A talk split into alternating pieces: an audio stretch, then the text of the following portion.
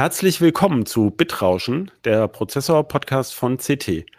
In unserer siebten Ausgabe sprechen wir über den aktuellen Stand im ewigen Prozessorwettstreit AMD gegen Intel. Gleich mehr. CT Bitrauschen. Der Prozessor-Podcast vom Computermagazin CT. Hallo, mein Name ist Christoph Windeck. In dieser Ausgabe des Podcasts Bitrauschen spreche ich wieder mit meinem Teamkollegen Christian Hirsch. Hallo Christian. Hallo. Heute wollen wir über den aktuellen Stand sprechen im Wettstreit zwischen AMD und Intel. AMD hat ja zu Jahresbeginn auf der CES die Mobilprozessoren der Serie Ryzen 5000 vorgestellt, also 5000U und H. Die Desktop-Prozessoren, die gibt es ja schon länger. Wichtiger sind aber wegen der hohen Stückzahlen von Notebooks. Also es ist ja so ungefähr aufgeteilt bei den sogenannten Client-Rechnern ein Drittel Notebooks, mittlerweile glaube ich sogar fast ein bisschen mehr. Äh, Quatsch, Entschuldigung, ein Drittel Desktop-PCs und zwei Drittel Notebooks, ähm, sodass also der Notebook-Markt deutlich wichtiger ist. Äh, und diese Ryzen 5000, die tauchen jetzt zum Beispiel in einem Dell Alienware äh, Gaming Notebook auf, also seit, glaube ich, seit fast äh, acht oder zehn Jahren erstmals wieder eins. Das heißt, es kommen immer mehr High-End-Geräte. In der nächsten CT-Ausgabe stellen wir auch ein aktuelles von Asus vor. Und äh, dann kam von AMD noch der Serverprozessor Epic 7003 Milan, auch mit Zen 3 Technik. Damit will AMD jetzt Intel weitere Marktanteile bei den Servern abnehmen. Da ist der Markt ja besonders profitabel.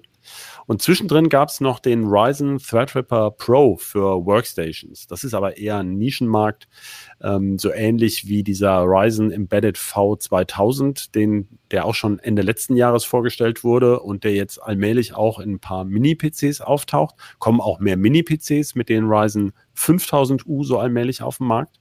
Das war es also für die AMD-Seite.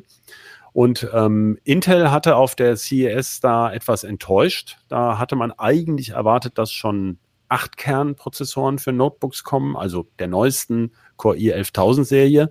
Die wurden aber erstmal nur so schwammig angedeutet. Die sind immer noch nicht da.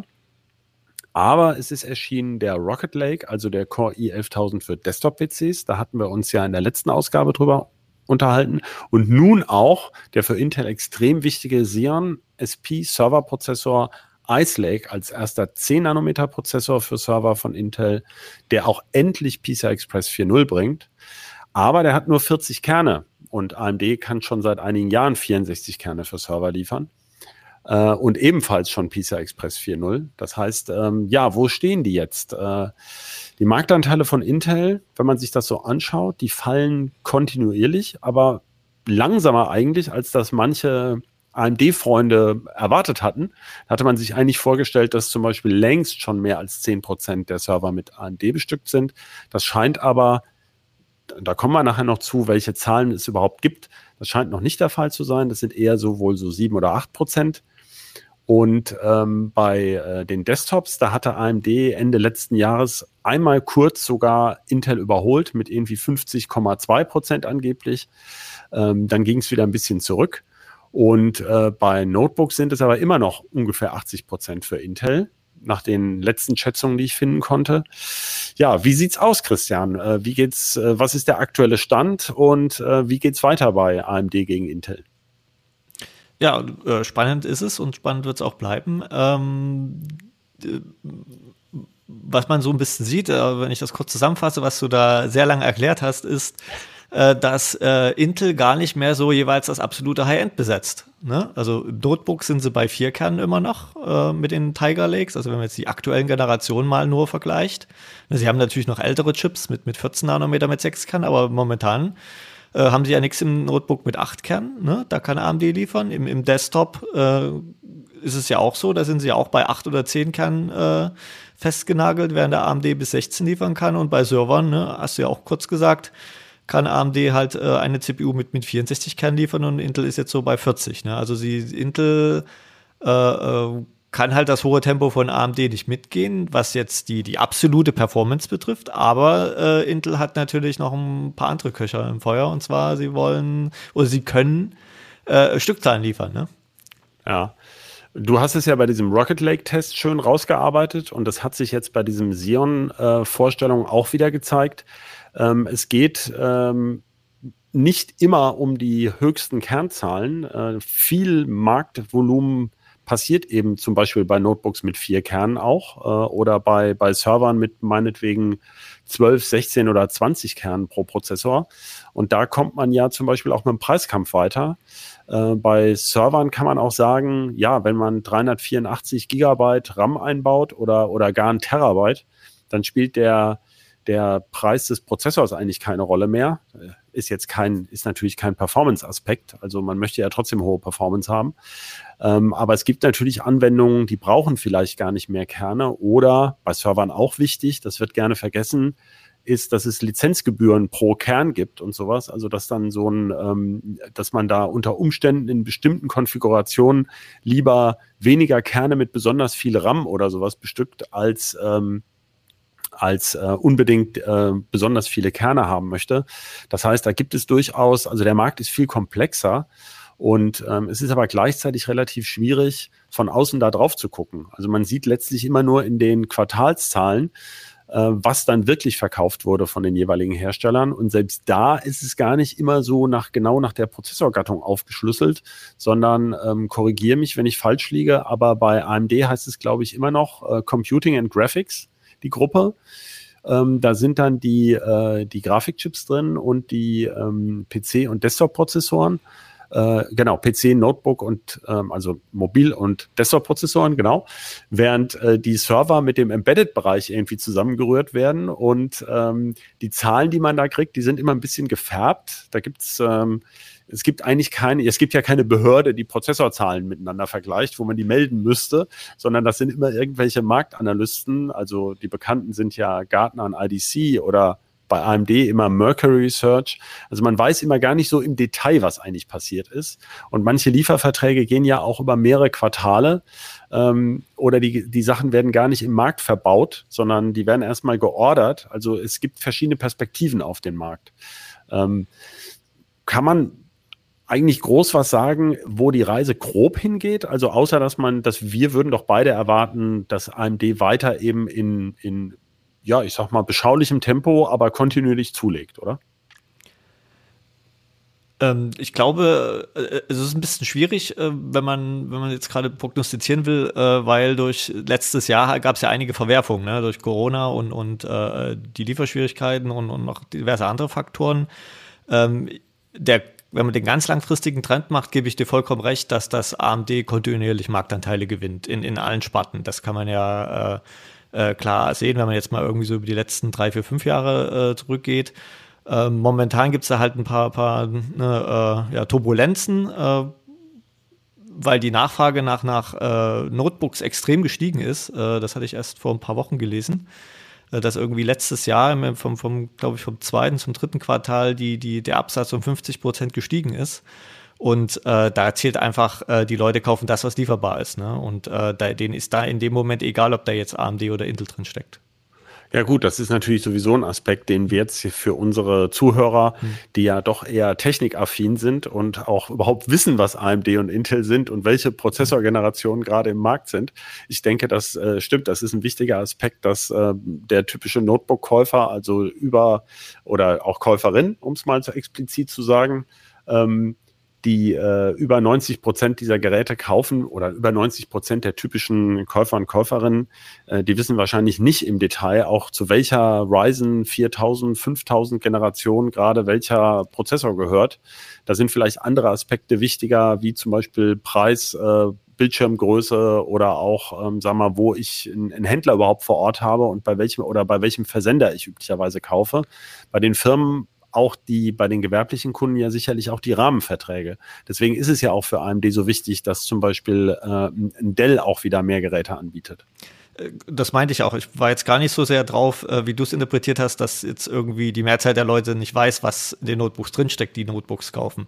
Wir wissen ja, dass ein Großteil der Notebooks, die oder allgemein von PCs, die verkauft werden, ja Businessgeräte sind, die, die ja direkt von, von großen Firmen in, in, in hohen Stückzahlen gekauft werden oder zumindest von oder von ähm, kleineren also oder von Händlern, die es dann an, an kleinere Firmen weiterverkaufen, aber zumindest sind die Stückzahlen viel größer, äh, die, die in großen Stückzahlen verkauft werden, als was jetzt im Einzelhandel über den Laden geht. Und da wissen natürlich schon die Beschaffer, was da drin steckt und, und was die für eine CPU wollen. Nur ähm, das gibt's halt Mindestvoraussetzungen. Ne? Die sagen halt, wir wollen Quad-Core haben und wenn dann halt eben Dell oder HP oder Lenovo sagt, ja, von dem AMD-Notebook können wir halt eben irgendwie nur 50 Stück liefern bis in zwei Monaten und von dem anderen, von dem mit den Intel, können wir halt irgendwie 1000 Stück liefern. Dann ist ja klar, ne, wenn ich irgendwie 500 Stück brauche als Firma, dass ich dann halt eben die Intel-Variante nehme. Ja, ähm, es ist ja so, dass bei den, bei den äh, Consumer Notebooks, bei den Privatleuten ja doch sehr ähm, immer das Gaming-Segment in in den letzten Jahren. Also das ist zumindest der Eindruck, den wir aus der ähm, äh, von den Herstellern kriegen, dass also die Gaming-Geräte doch äh, vor allem gekauft werden von Privatleuten. Äh, vielleicht werden die auch besonders stark beworben, weil die natürlich vielleicht ein bisschen höhere Marge haben. Also eine bunte LED-Beleuchtung kostet nicht so viel, wie sie, wie, oder bringt wahrscheinlich mehr Marge, als äh, wenn man jetzt irgendwelche Details verbessert, äh, wie zum Beispiel das äh, Videokonferenz, äh, die Videokonferenz-Webcam, was man nicht so sieht ähm, und was aber vielleicht mehr Geld kostet, weil man da einen aufwendigeren Chip reinbauen muss. Ähm, das heißt, äh, das sind ja schon krasse Unterschiede zu dem, wie der, wie der Businessmarkt funktioniert und äh, wie, der, wie der Privatkundenmarkt funktioniert. Äh, und da gibt's ja nach wie vor das Problem, dass AMD einfach mit diesen Business-Angeboten sich noch ein bisschen schwerer tut. Es gibt natürlich diese Ryzen Pro-Baureihe, zum Beispiel Lenovo, in dem, was der unser Kollege Florian Müßig ähm, also was nach seinem Test ziemlich gut abgeschnitten hat, dieses ähm, 14 äh, Zoll Gerät äh, mit, mit Ryzen 4000. Da war zum Beispiel, das ist nur mit diesen Pro-Typen erhältlich. Und äh, äh, das sieht man bei vielen dieser Notebooks von, von HP und Lenovo, die halt nur diese, diese, diese Business-Schiene einsetzen. Das heißt, sie zielen eigentlich in erster Linie gar nicht auf Privatleute mit diesen Notebooks. Und da will AMD auch unbedingt rein. Da hat Intel den Fuß halt so fest in der Tür. Äh, unter anderem auch mit diesen Fernwartungsfunktionen, wobei ich mir gar nicht so sicher bin, ob die so wahnsinnig viele Leute wirklich in der Praxis häufig nutzen. Aber das ist möglicherweise so ein sogenanntes Checkbox-Feature, wo man halt sagt, ja, das wollen wir haben, weil ähm, äh, wenn ich das rausgebe, dann möchte ich eben diese Fernwartungsfunktionen äh, haben, die dann mit meiner Fernwartungssoftware funktionieren. Äh, die ohnehin im Laden vorhanden ist oder die zum Beispiel für Lenovo funktioniert. Das finde ich auch immer sehr schwer zu beurteilen, wie wichtig das ist. Aber Gut ist ja, dass für dass AMD in immer mehr dieser Verträge reinkommt. Äh, wir hatten im Vorgespräch uns ja unterhalten, dass sich das ja durchaus sozusagen negativ auf Teile des Desktop-Marktes auswirken kann. Genau. Ähm, das ist vielen Leuten gar nicht so bewusst. Ähm, AMD fertigt ja relativ wenige Dice, also die einzelnen Chips, die sie fertigen. Das sind ja äh, einerseits diese 8-Kern-Dice, die sie ja in die, in die Server dann halt in, mit mehreren, halt, mehrere Stück halt reinpacken. Äh, in einem Desktop ist es typischerweise nur ein oder zwei Chips. Und für die Notebooks hingegen haben sie ja ein spezielles Die, wo auch eine Grafik mit drin sitzt. Und äh, dieses Die verwenden sie auch für diese Copy-Prozessoren, für die G-Serie, zum Beispiel die äh, 4000G, ne, für den Desktop. Und äh, ja, da gibt's äh, das Problem, dass AMD halt nur beschränkte Fertigungskapazitäten bei TSMC hat, also eingekauft hat oder gar nicht mehr verfügbar sind momentan. Und dann muss AMD abwägen, ne? Äh, fertige, fertige ich jetzt irgendwie 1000 Notebook oder 1000 Desktop-Prozessoren?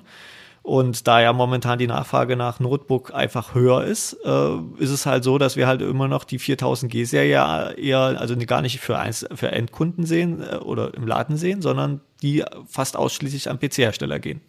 Ja, das ist ein bisschen ärgerlich für Bastler, mhm. weil das ist ein, der auch der, der 5000G, da sind jetzt die ersten Spekulationen schon aufgetaucht, dass da auch endlich die Zen 3 Technik kommen soll. Das ist ja auch ganz spannend. Es wären schöne Prozessoren für ähm, leise und sparsame Desktop-PCs. Äh, die, das sehen wir beim optimalen PC, die werden auch immer nachgefragt. Ähm, viele wollen ja gar nicht unbedingt eine Grafikkarte stecken. Das wäre auch im Moment natürlich sehr praktisch, wo die Grafikkarten so blöd lieferbar sind. da würde man sehr, sehr gerne einen 5000G oder auch 4000G reinstecken mit sechs oder acht Kernen, aber der ist halt nicht zu bekommen. Und ähm, äh, genau, da ist halt die Frage, die Perspektive von AMD auf den Markt ist dann oder überhaupt von beiden Herstellern auf die Märkte ist äh, doch sicherlich oft eine andere, als wir Kunden und Käufer, äh, die jetzt ein bestimmtes Produkt haben wollen, eben haben. Ähm, äh, das führt anscheinend auch zu Frustrationen, dass die Leute sagen, ähm, ich bin treuer AMD-Kunde, äh, seit Jahren kaufe ich AMD, jetzt kriege ich den Chip aber nicht. Äh, das ist irgendwie, können wir ja auch nicht lösen, das Problem. Aber ähm, ja, das äh, kann natürlich dazu führen, dass in bestimmten Märkten ähm, das wieder sinkt. Ne? Zwischendrin hat man immer das Gefühl, dass auch bei dieser Steam-Analyse, ähm, äh, das geht immer so ein bisschen pro und contra äh, zwischen AMD und Intel. Also dann immer mal wieder, wenn, wenn, ähm, wenn Intel neue Prozessorfamilie auf den Markt bringt, die wir gar nicht für so spannend halten, schafft es Intel aber doch immer wieder so mit einer leichten Verzögerung, dass doch ein paar mehr Geräte offenbar wiederum mit den Intel-Chips auch verkauft werden. Obwohl man sagen würde, technisch würde man eigentlich doch den AMD-Chip bevorzugen. Ja, das ist, äh, ist ja immer so das Schwierige. Was, was wir finden ja, oder was, was technisch interessierte Leute, das betrifft ja jetzt gar nicht uns so aus der Redakteurssicht, sondern auch unsere Leser vor allem, die sind natürlich schon äh, eine andere Zielgruppe als jetzt die Allgemeinbevölkerung und sind ja sehr an, an, an technischen Neuerungen interessiert, an, an Performance, an Kern, an, an, an Leistung. Ne? Äh, und äh, das ist halt dann immer schade, wenn es halt ein Produkt nicht zu kaufen gibt oder wenn es gerade eben äh, unnötig unattraktiv wird, weil ich habe gerade erst heute Leser-E-Mails bekommen, wo Leute halt gesagt haben, ja, äh, gut und schön, dass die Ryzen 5000 halt besser sind äh, oder schneller sind äh, als die, die Rocket Lakes, ne? Aber was nützt mir das, wenn ich da eine Grafikkarte brauche, die ich momentan nicht kaufen kann? Ne? Also Eben. das ist äh, momentan herrscht herrscht da echt ein Frustrationspotenzial bei unseren Lesern und ich denke mal, das geht auch vielen anderen Leuten da draußen so. Wobei natürlich jetzt durch die neuen Server wird man auch sehen, aber gut, diese, diese DICE beeinflussen ja, die sind ja eher für die, für die Desktop-Prozessoren sozusagen, konkurrieren die damit. Mhm. Ähm, also DI, äh, muss man vielleicht nochmal kurz sagen, ist der, der, der eigentliche Silizium-Chip, von dem, wie äh, Christian vorhin schon gesagt hat, bei den Desktop-Prozessoren ohne Grafik eben auch mehrere drauf sitzen und bei den Server-Prozessoren bis zu acht, ähm, um eben diese 64 Kerne auch zu bieten. Und ähm, die sind sehr ähnlich, also die sind nicht völlig gleich, aber die sind sehr, also ich glaube, dass sie vom im Wesentlichen weitgehend gleich ähm, hergestellt werden oder zumindest auf den ähm, in denselben, dieselben Auftragsmengen bei TSMC belegen. Davon gehen wir aus. Und da wird man eben sehen, wie sich das jetzt äh, in der Zukunft, was AMD da liefern kann. Also bei dem Ryzen 5000 war es ja ein bisschen zäh, ne, bis das angelaufen ist. Aber ich glaube im Moment, zwischendrin war doch dieser Sechskerner, die sind ja nach wie vor sehr beliebt ähm, war doch wieder besser lieferbar. Ja, das ist, äh, äh, das ist ja immer noch nicht das volle ähm, Angebot da an, an Ryzen 5000. Ne? Also es geht ja erst mit dem 5600X los und das sind ja über 300 Euro, was der kostet. Ja. Also AMD, das ist ja, das hatte ich auch in den, den, den Rocket Lake Test so reingeschrieben. Das Problem für AMD ist, dass sie mit ihrer aktuellen Technik äh, nichts im, sage ich mal, Massen Markt haben. Und da sehen wir auch, was bei unseren Lesern nachgefragt ist. Und das sind halt eben genau äh, Sechskerner so für 150 bis 250 Euro, vielleicht auch noch die günstigen Achtkerner. Und da hat AMD momentan äh, zwar den 3600, aber das ist ja noch die, die Vorgängergeneration. Ne? Also sie 4600 haben, meinst du, oder? Nee, 3600. Ach ja, ja. Die 4000 ja, ja, gab es ja. nicht als ohne Grafik. Das da gibt es nur wieder das die Gs. Genau. Die hätten wir auch gern genommen. Also das war ja auch äh, letzt, Ende letzten Jahres unser Problem. Wir wollten äh, eben genau guten, also leistungsfähigen äh, Desktop-Rechner Desktop bauen, wo wir aber ohne Grafik ohne Grafikkarte äh, explizit, um, um, um äh, Energie zu sparen. Ne? Und das wäre ja eigentlich unsere Wahl Nummer eins gewesen, aber wir konnten es nicht machen, weil es die Prozessoren einfach äh, nur, wenn dann unter der Hand oder da in geringen Stückzahlen gibt. Ähm, und ja, das ist so ein bisschen das Problem aus, aus unserer Enthusiastensicht oder dass, dass es die spannenden Produkte eher schlecht gibt oder man da doch ein paar äh, Einschränkungen ein, äh, hinnehmen muss einfach. Ja.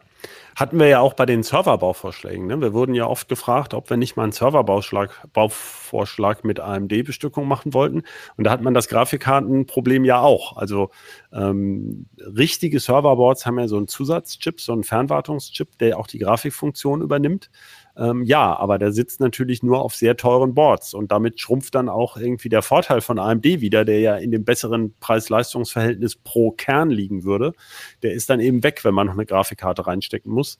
Und man kann das zwar auch ähm, trickreich irgendwie umgehen, aber letztlich lohnt das eigentlich für so ein äh, oder verkompliziert das so ein Bauvorschlag, der ja auch wartungsarm oder sein soll und aus möglichst wenig äh, Komponenten bestehen sollte, doch erheblich. Und eine zusätzliche Grafikkarte macht halt immer Ärger. Ähm, äh, man muss sie irgendwie kühlen. Also gerade wenn sie keinen eigenen Lüfter hat, äh, dann muss man dafür sorgen, dass es kühl genug bleibt in dem System und so. Also das sind dann viele Randeffekte. Ähm, das das führt jetzt scheinbar alles ein bisschen von dem Thema weg, aber ich finde das ganz illustrativ, weil es zeigt, ähm, wie viele, also aus wie vielen Nischen sich doch dieser Gesamtmarkt zusammensetzt und ähm, äh, was man vielleicht da noch anreißen kann. Ich hatte vorhin diesen Ryzen Embedded erwähnt.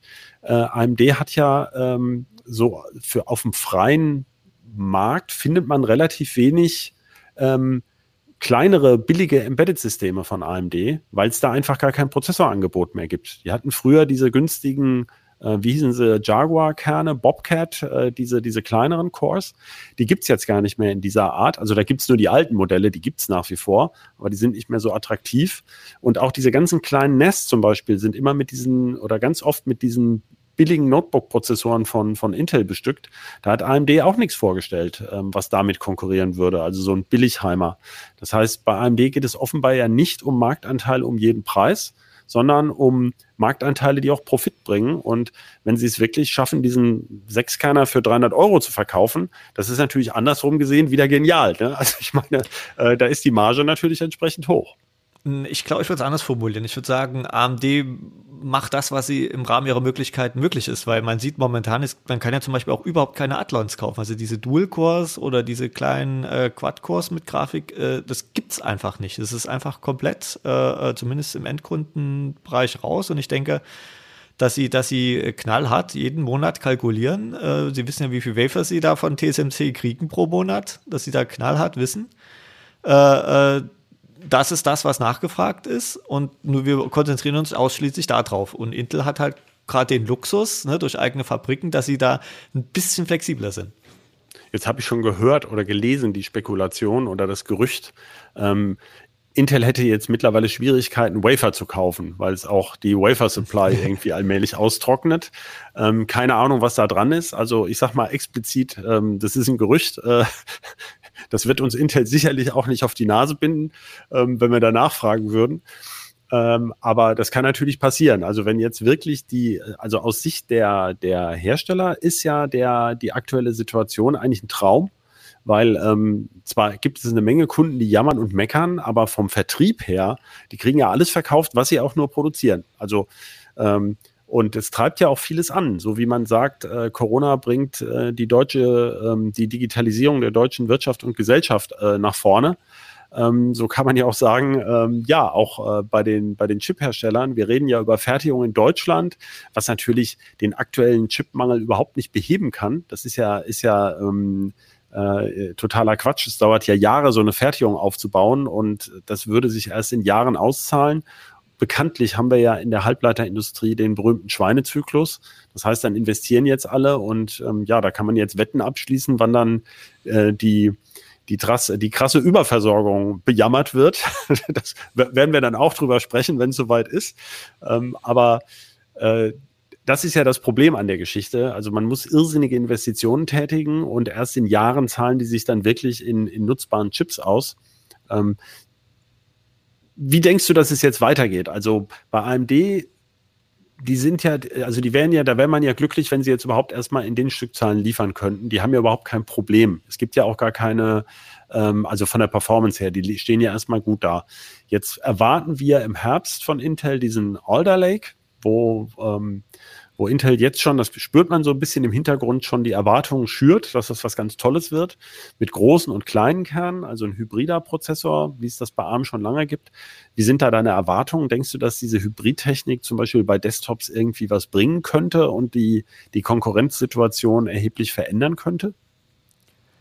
Also ich denke schon, dass Intel sehr große Hoffnung auf Alder Lake setzt, weil sie damit es schaffen, zum Beispiel diesen Wildwuchs. Ne? Sie haben ja die Ice Lakes sind wieder andere als die, die Tiger Lakes und wieder andere als die Rocket Lakes. Es sind zig verschiedene Chips, die Intel produziert. Und ich glaube, äh, zumindest im Notebook- und äh, Desktop-Markt äh, will Intel ja wieder zu einem Design zurückfinden. Ne? Das ist ja dann äh, auch einfach. Also zu einer Generation. Zu, zu einer Generation, mit, also, ja. mit, mit, also sowohl was Fertigung betrifft, als auch die Kerne, ne? weil das einfach, äh, das, das, dadurch ist mir auch flexibler, ne? dass sie dann eben ja. leichter verteilen können, wohin sie jetzt Produktionskapazitäten schieben. Äh, aus technischer Sicht jetzt äh, mal eben aus Anwendersicht finde ich es extrem spannend, was Intel davor hat. Ne? Ähm, das ist ja so der erste Schritt in, in, in dieses modulare Design, was, was AMD ja schon viel länger hat, ne? mit, mit, mit verschiedenen Chips äh, quasi, dass ein Prozessor nicht mehr nur ja, ein Chip ist. Ist das denn schon sicher, dass das verschiedene Chips sein werden oder kann das auch ein monolithischer Chip sein, auf dem die großen und kleinen Das weiß ich auch nicht, aber ist ja der erste Schritt dahin, ne? wenn man, wenn man, ja. wenn sie halt zumindest mit heterogenen Kernen anfangen. Ähm, ob sie jetzt die Grafik da schon auslagern oder nicht oder wie auch immer, wir werden es sehen. Ne? Also da, ich will da auch nicht spekulieren, da lasse ich mich auch überraschen. Ähm, aber es ist ja der erste Schritt dahin. Äh, und ähm, da geht es ja schon in die Richtung von, von AMD-Lern. Ne? AMD macht das ja schon länger mit, mit dem, mit dem äh, äh, heterogenen Chip-Design, dass sie halt äh, verschiedene Funktionen, verschiedene Chips und verschiedene Fertigungstechniken äh, quasi nehmen.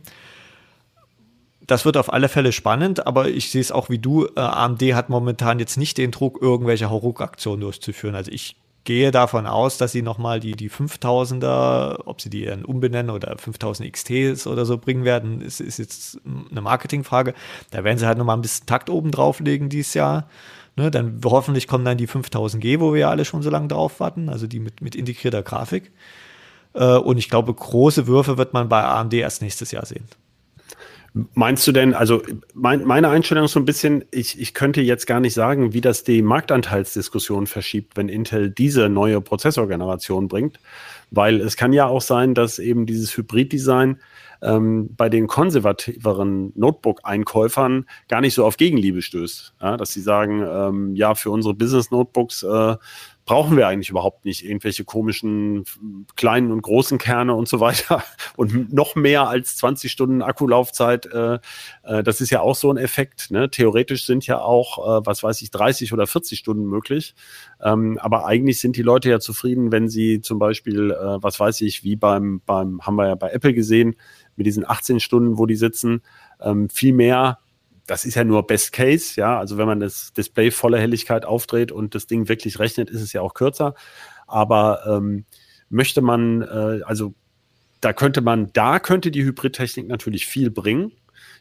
Aber es sind ja bisher eben schon 20 Stunden möglich. Also da glaube ich, dass da nicht so ein riesen Begeisterung, Begeisterungsstürme losbrechen, weil jetzt halt ein paar Stunden mehr möglich sind.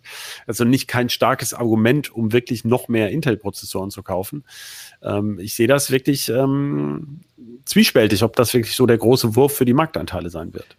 Für die Marktanteile wird es, glaube ich, äh, ist es, glaube ich, überhaupt nicht so, dass das eine neue Generation jetzt zu großen äh, äh, ja, äh, Verschiebung. Um, äh, Verschiebung genau führt. Ja. Äh, man hat ja gesehen bei AMD, die, die haben ja auch Jahre jetzt gebraucht, um mit Ryzen äh, äh, eben die Marktanteile äh, zu erobern mit, mit vielen Generationen. Ja, das, also ich, und, und bei Notebooks gebe ich dir völlig recht.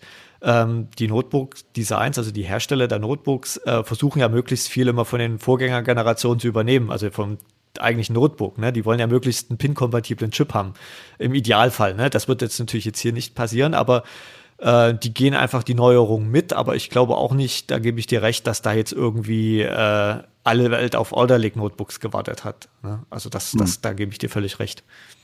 Aber äh, noch zu Alder Lake, äh, das äh, ist ja nicht so, dass das äh, immer ein Hybrid-Design ist. Ne? Also äh, spricht ja nichts dagegen, dass Intel äh, zum Beispiel im, im Low-Cost-Segment nur vier langsame Kerne nimmt. Ne? Also ein Chip baut, Klar. wo nur die vier langsamen drin sind. Das ist ja, ist ja absolut möglich. Ne? Dass sie da eben das oder, oder ne? Ja. Klar, das ist ja so ein bisschen das Problem, was AMD im Moment hat, wie du schon erwähnt hast. Die haben jetzt diese super starken Zen 3 Kerne und ähm, damit ist es halt ein bisschen schwieriger, sozusagen vom Preis, äh, Preis ähm, Kostenaufwand her, einen billigen Prozessor zu bauen. Ne? Das, sieht man ja bei diesen Athlons, äh, die ja sehr attraktiv sind, aber da steckt ja noch ähm, Zen 2, oder ist es überhaupt schon Zen nee, 2? Zum Teil noch Zen 1. Zen ne? Plus. Ja, genau. Zen Plus Technik ja. drin. Also ähm, klar, ich meine, wer natürlich einen 30 Euro Prozessor haben will, der kriegt natürlich nicht die 300 Euro Technik äh, dazu. Das impliziert ja sozusagen, dass man mit der älteren Technik auskommt. Wobei wir ja schon immer wieder betonen, äh, gerade bei der integrierten Grafik, möchte man ja eigentlich schon eine relativ aktuelle Generation haben. Gar nicht wegen der 3D-Beschleunigung, sondern wegen der schönen Videodecoder, die da drin sind oder HDMI 2.0 oder solchen Geschichten. Das ist aber, glaube ich, da ähm, bei dem, wenn ich mich recht erinnere, bei dem Athlon, also 4K kriegt man da auch raus. Ähm, aber ich glaube, so die allerneuesten Videocodecs, die jetzt cool sind, wie, ähm, wie heißt der, AV1 oder so, die fehlen da noch, ne? Na gut, das hat Intel jetzt beim Desktop ja auch erst gerade jetzt geschafft mit HDMI ja, 2.0 ja, das stimmt, und HV1. Das stimmt. Ne? Also Intel hatte diese wie UHD was äh, 620 oder 630 Grafik ja auch vier, fünf Jahre lang jetzt äh, im Desktop. Also ich glaube auch nicht, dass nicht das so, äh, das ist auch wieder so eine Sache. Ich glaube, äh, Otto Normalnutzer jetzt auch äh, für irgendwann jetzt in, hier ähm, im IT-Mensch in der Firma äh, Rechner beschafft für seine äh, Angestellten, ist dem das, glaube ich, relativ schnurz, äh, ob da jetzt 4K rauskommt oder ob das jetzt irgendwelche Videosachen alle jetzt beschleunigt. Ne? Oh. Das ist wieder, für unsere Leser ist das wieder was anderes. Da gebe ich vollkommen recht. Die sagen hier, ich weiß, ich will den Rechner irgendwie sieben Jahre lang nutzen und ich will, weiß, ich will da meinen Fernseher per HDMI 2.0 anschließen und ich brauche braucht das, ne? Aber wenn halt da irgendwie, sage ich mal, normales Full-HD-Display dran steckt, ist das doch völlig egal. Hauptsache es kommt ein Bild raus, ne? Also ja. das, ist, äh, das, ist, ja immer die, die, die große Kunst der, der, der CPU-Hersteller äh, die Produkte so zu machen, dass sie einerseits damit eben uns, die immer vorne dran sind und die halt die neuesten Features haben wollen, äh, glücklich machen und andererseits eben aber auch auf, auf die, ja, auf, aufs Geld schauen. Ne? Es ist ja immer eine Kostenfrage, neue Features reinzubauen, dass man halt dann eben guckt, was braucht denn überhaupt der Massenmarkt? Ne? Wie viel kostet mich das jetzt mehr, da sowas reinzubauen? Ne? Und wird das dann überhaupt genutzt? Also das ist ja immer so eine Abwägungssache. Also ich stelle mir das auch nicht so leicht vor. Ja. Gut, ich würde sagen, damit lassen wir es gut sein für dieses Mal. Ähm, da könnte man noch sehr viel in die Details reingehen und in einzelne Märkte, wo man sich immer wundert, dass man so denkt, jetzt, jetzt gibt es so viele Prozessoren auf dem Markt, aber genau für das Projekt, was ich jetzt machen wollte, da gibt es den gerade nicht. Oder äh, es gibt ihn theoretisch und er ist nicht lieferbar. Also eine überaus frustrierende Situation. Können wir aber auch nicht lösen. Äh, man kann nur immer wieder drauf gucken und sich überlegen, ja, was, was denkt sich der Hersteller vielleicht dabei? Und ähm, Okay. Damit sind wir am Ende des Podcasts und ähm, ich möchte nochmal unsere Zuhörer erinnern und Zuhörerinnen, dass wir ähm, gerne Feedback bekommen, zum Beispiel über die Mailadresse bit-rauschen.ct.de. Es gibt auch eine Sammelseite dazu, ct.de slash bitrauschen mit Bindestrich und da gibt es ein Forum, also gerne Feedback. Ähm, wir haben schon einiges bekommen und einige Anregungen auch schon heimlich umgesetzt. Und äh, damit danke ich Christian und äh, unserem Producer Johannes. Tschüss, bis zum nächsten Mal.